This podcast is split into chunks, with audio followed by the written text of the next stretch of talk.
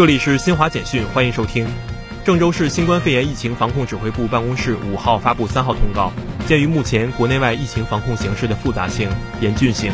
为彻底排查潜在人群感染者，经郑州市新冠肺炎疫情防控指挥部研究，决定在郑州市域开展全员核酸检测。阿尔巴尼亚、巴西、加蓬、加纳、阿拉伯联合酋长国5国国旗安放仪式4号在联合国安理会厅外举行，标志着5国开始履行安理会非常任理事国职责。瑞典王室4号发表声明说，瑞典国王卡尔16世、古斯塔夫和王后西尔维亚3号晚新冠病毒检测结果呈阳性，建议在家中隔离。以上由新华社记者为您报道。